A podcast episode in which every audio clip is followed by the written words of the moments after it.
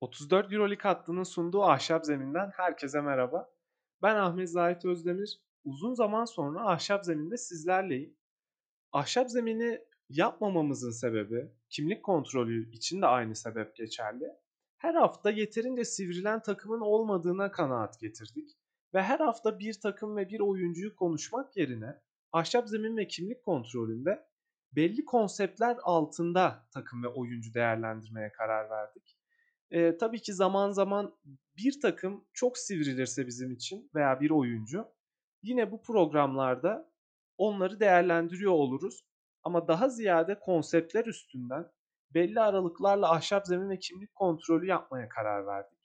Ve Euroleague'de ilk devre tamamlanmışken herhalde ilk devre ödüllerini dağıtmasam takımlara ayıp olurdu. O yüzden ahşap zemindeki ilk konseptimiz bu, bu olacak. Ee, takım sayısını biraz azalttım çünkü her takımı konuşmak uzun sürecektir. O yüzden kısa bir bölüm olması adına e, keyif al konuşmaktan keyif aldım ve içlerinden bir tanesini konuşmaktan pek keyif almıyorum ama eleştirmeyi seviyorum. Dört takım seçtim. Alt sıralardan başlayacağım ve yukarı doğru gideceğim. Ee, ödüllerden ilki Alba Berlin'e gidiyor bence en keyif veren proje takımı olarak şu an Euroleague'de sezonun ilk yarısında en çok dikkat çeken takım oldular. Proje açısından söylüyorum. Çünkü onların bir yıldız oyuncu çıkarma kaygısı, e, yıldız oyuncu barındırma kaygısı özür diliyorum. Yıldız oyuncu barındırma kaygısı yok. Ama Luke Sigma gibi etkili bir yabancı oyuncuları var. Onun etrafında kurulu oyuncuların tamamı şutları üstünden oynayan ve takım oyunu e, adı altında bir şeyler sunan oyuncular ve Alba Berlin'in yaptığı ortaya koyduğu basketbol çok etkileyici. Biraz detaya inmek gerekirse Aito Garcia Reneses e, Valencia maçından önce bundan 7 hafta 7 maç haftası önce falan olması gerekiyor. Valencia maçından önce maçı çıkmadan önce şu açıklamayla başlıyor. Kendisine yöneltilen soruda bugün ne, neleri iyi yaparak kazanabilirsiniz sorusuna bugün sahada olmamız bile e, iyidir diyor. Çünkü Marcus Eriksson, Simone Fontecchio ve galiba o maçta Ben Lammers da yoktu. Yani sakatlıklarla çıktıkları için böyle bir açıklamayla geliyor.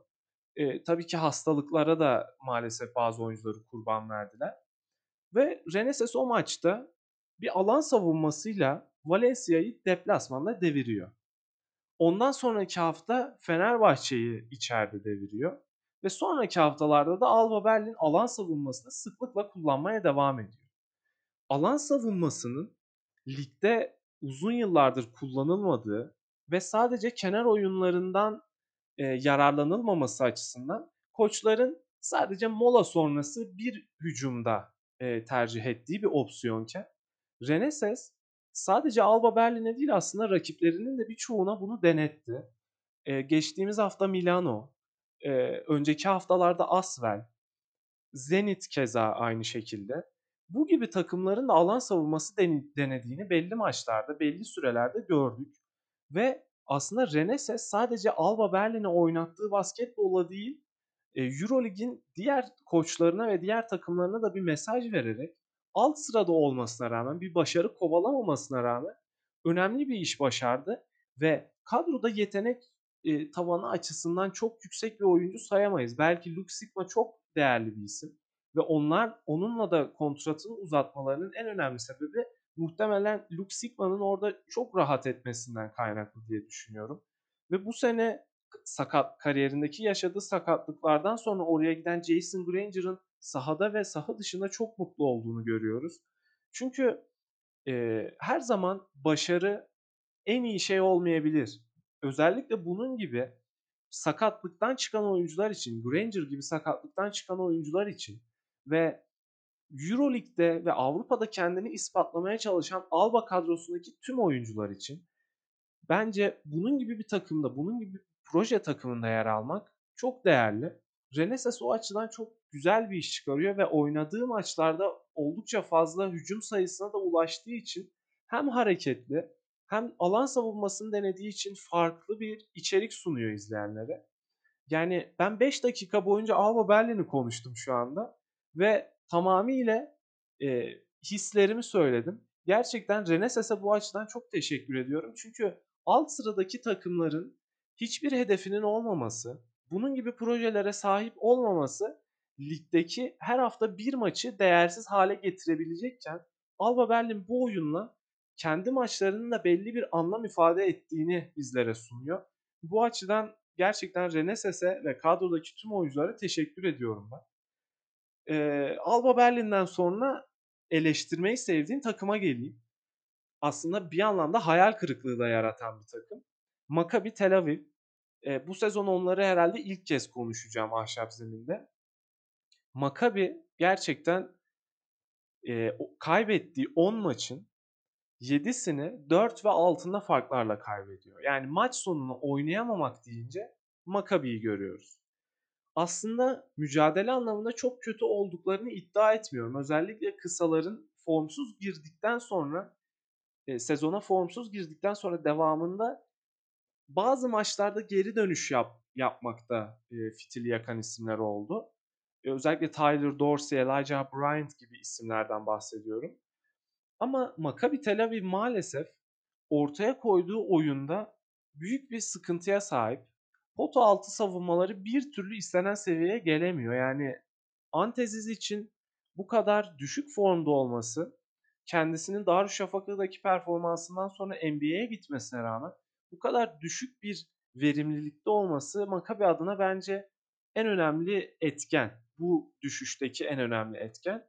Çünkü Otello Hunter'ın yaşı gereği çok fazla oynayamadığını görüyoruz. Hatta şimdi sakatlığa da kurban gitti. Otello Hunter birkaç hafta olmayacak.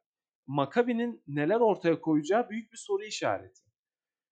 E, maç sonlarını oynayamıyor dedik. Maç sonlarına baktığımız zaman Maccabi çok fazla zor şutlar deneyen bir takım. Bu geçen sene de böyleydi aslında. Ama geçen sene yaptıkları savunma, e, kaybettikleri Deni Avdiye olsun, e, süreler verdikleri Aaron Jackson olsun.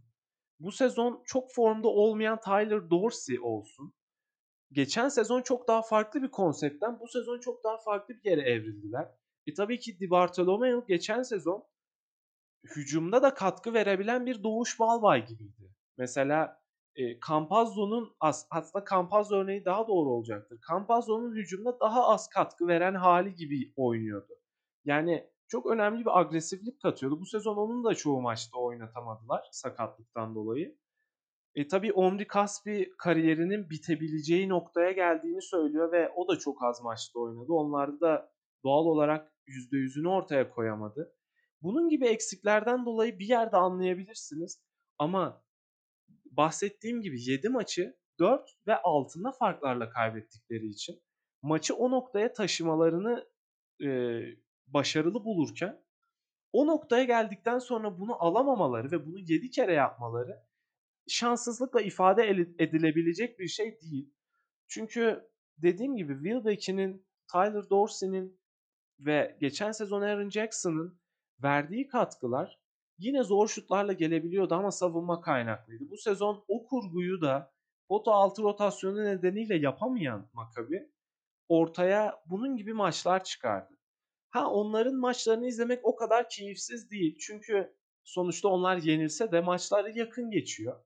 Ve geri düşseler dahi bir şekilde enerjilerini ortaya koyabilen bir takım olduğu için bu açıdan maçlarını izlememenizi önermiyorum elbette.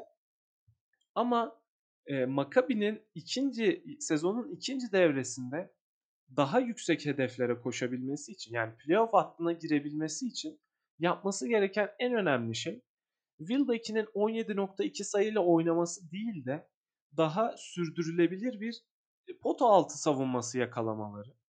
Bu da bu kadroyla belki kolay değil ama e, tabii onların sezon sonuna kadar Dragan Bender'le de sözleşme uzattığını hatırlatalım.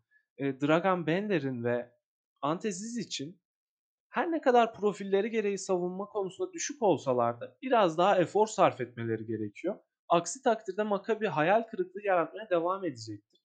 Zaten e, geçiş oyunlarını yeterince oynayamayınca bana kalırsa Chris Jones'un da çok iyi bir katkısı yok. Yüzdeleri ve ortalamaları belki hiç fena değil ama Chris Jones'un da karar verici olarak en doğru isim olduğunu düşünmüyorum. Hal böyle olunca Maccabi biraz soru işareti bırakıyor benim kafamda. Tabii şimdi Maccabi'yi de biraz keyifsiz detaylarla konuştuktan sonra iki keyifli takımla devam edeyim. Birisi izle, izlemekten en keyif aldığım takım. İzlemekten en keyif aldığım takım elbette Bayern Münih. Bu sezon gerçekten yani sezon başlarken aklımın ucundan dahi geçmezdi. Ben Trinkieri izlemeyi hep severim. Ama bu kadar başarılı olacağını asla öngörmüyordum. Çünkü Borussia Bamberg'de de oynadığı e, takımı oynattığında yine belli e, seviyeye kadar maçlar çıkartabiliyorlardı. Ama şu an Bayern Münih ligde dördüncü sırada ve çok değerli işler başarıyorlar. Şunu da söylemek gerekiyor. Yani bu oyuncuların hiçbiri kalbur üstü takımlarda oynayıp kendini kanıtlamış isimler değil. Yeni transfer James Gist belki Panathinaikos'ta biraz öyleydi ama o zaten yeni geldi ve çok yaşlı olduğu için belli sürelerde kullanacaktır onu. Ama Jalen Reynolds gibi, Wade Baldwin gibi, Cedovic gibi e, hatta kısa rotasyonunda aslında Jan Şişko gibi ve son olarak benim en dikkatimi çeken isimlerden biri olan Paul Zipser gibi. Paul Zipser e, hem Euroleague kariyerinde çok iyi değildi. Vasat bir oyuncuydu ve NBA'ye gitti. Orada vasatın da altında kaldığı için tekrardan Avrupa'ya döndü. Bayern Münih'e döndü. Paul Zipser kariyerinde ilk defa çift haneli sayı ortalaması yakalıyor. G League verilerini, e, istatistiklerini bir kenara koyarsak Paul Zipser ilk kez kariyerinde çift taneli skor ortalamasına ulaşmış durumda. Ve bunun olması Bayern Münih'in takım halinde hücum etmesinden ve takım halinde savunma yapmasından kaynaklanıyor. Paul Zipser kendini değerli hissediyor bu takımda. Çünkü alan açan en önemli isimlerden bir tanesi. Bayern Münih çok yüzdeli üçlük atan bir takım değil. Yani Wade Baldwin e, oldukça fazla üçlük deneyen Wade Baldwin sadece %28 ile atıyor. E, baktığımız zaman kısalarda Nick Weiler-Webb %34 ile atıyor. Kısa süre daha yani 16 dakika ortalamayla oynayan Jan Şişko %37 ile atıyor. Yani hiçbiri çok başarılı değil bu oyuncuların. Ama Bayern Münih kısalarının o bahsettiğim Baldwin, Nick Weiler, Webb gibi isimlerin delicilikleri ve penetreleriyle hem orta mesafeden şutlar buluyorlar hem penetre ettiklerinde potaya yakın bir e, kolay turnike bulabiliyorlar. Hem de bahsettiğim Paul Zipser gibi hatta şimdiye kadar bahsetmemem biraz e, ayıp oldu aslında ama Vladimir Lucic e, gibi takımın tabii ki sürükleyici ismi kendisi. E, kısaların penetreleri sonucu bunlar gibi şütörleri bularak da belli düzeyde üçlükten hacim kazanabiliyorlar. Ama onlar için en önemlisi potaya doğru atak etmek ve Reynolds'ın pota altında agresiflik göstermesi. Ama savunmada gösterdikleri o nasıl söylemem gerekir? Sürekli adam değişerek oynadıkları o switchli, bol switchli savunma sonrası oldukça da fazla top çalıyorlar. Top çaldıkları için aslında e, hücum pardon şut yüzdelerinin çok yüksek olmamasından dolayı iş ne kadar set hücumuna kalmaz, kalmazsa onlar için o kadar iyi. Geçiş hücumlarının da bu yüzden oldukça oynamaya çalışıyorlar ve Euroleague'de en çok top çalan takımlar Baskonya ile birlikte. Bu açıdan Bayern Münih'in bana çok keyif verdiğini söylemem lazım. Tabii ki bunların bu bahsettiğim her şeyin Trinkieri'den kaynaklandığını ve şimdiye kadar pek bir şey kanıtlayamayan bu tüm oyuncuların Trinkieri tedrisatı altında seviye atladığını görüyoruz. Bence en değerlisi ve en keyif veren detay da bu. Yani geçen sene, önceki sene izlediğim Reynolds bu senekiyle çok farklı. Hatta takımın sürükleyicisi dediğim Lucic bu sene inanılmaz yüzdelere ve oyun etkisine ulaşmış durumda. %65 ile ikilik, %49 ile üçlük atan bir Lucic'ten bahsediyoruz. Ve savunmada da e, sertlik sağlayan en önemli unsurlardan biri olduğu için tabii ki fizikli ve uzun kollu kısalarla bunu birleştirince hem bol adam değişmeli savunmayı uygulayabiliyorlar hem de dediğim gibi seviye atlayan oyuncuları görmek izleyicilere oldukça keyif veriyor. O yüzden izlemeyi en sevdiğim takım olarak Bayern Münih'i seçtim. Son olarak e, çok uzatmayacağım çünkü çok uzatacak bir şey yok CSKA Moskova'da. İlk devrenin lideri ve bence en iyi takımı. Yani bazen sıralamada e, liderliğe oturamayabiliyor en iyi takımlar. Ama CSKA Moskova gerçekten çok emin bir şekilde ilerliyor. Yani birebir ve izolasyon basketbolunu bu kadar etkili oynayabiliyor olmaları ve çok da hoş görünmeyen bir, bir basketbol tipidir aslında. Hatta Houston Rockets NBA'de bunu oynadığı yıllarda, ilk kez bunu oynadığı yıllarda işte çok beş kısayla sürekli Harden'la Chris Paul'la izolasyon oynuyorlarken çok fazla eleştirilirdi çünkü keyifli değildi. Ama maç kazanırsanız bu çok da önemli değildir. CSKA Moskova e, tabii ki Mike James ile birlikte bunu yapıyor. Ama Darren Hilliard 2 numarada, Will Clyburn 3 numarada, Şengele 4 numarada, Milutinov 5 numarada.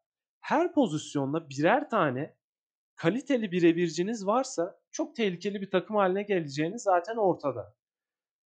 Ama Ceska için olay sadece burada bitmiyor. Zaten son 2-3 yıldır e, fizikli beşlerle sahada kalmaları oldukça fazla görülüyordu. Bu sezon aslında Mike James ve Hilliard'la birlikte oynadıkları süreler de arttı. O yüzden zaman zaman oradan fizikten feragat ettiklerini görüyoruz. Ama orada da öyle önemli işler ortaya koyuyorlar ki gerçekten Ceska Moskova şu an durdurulması en zor ekip. Ve eşleşmelerle oynadıkları için, birebirlerle oynadıkları için playoff zamanı, Final Four zamanı da çok önemli avantajlara sahipler. E, Milutinov son Milano maçında 16 hücum rebounduyla Euroleague rekorunu kırdı ve kendisine en yakın isim 11 rebound almıştı hücumda. Yani Milutinov bir daha kırılması çok zor bir e, rekor kırdı. O açıdan gerçekten yani rekorlar açısından, kariyer rekorları açısından ve izlettikleri oyun açısından çok keyifliler. Onlar adına tek üzüldüğüm şey Will Clyburn'un sakatlığa kurban gitmesi oldu. Ama saydığım isimler iyi basketbol oynamaya devam ederse Ceska Moskova gerçekten sezonu da birinci kapatabilecek bir takım gibi duruyor.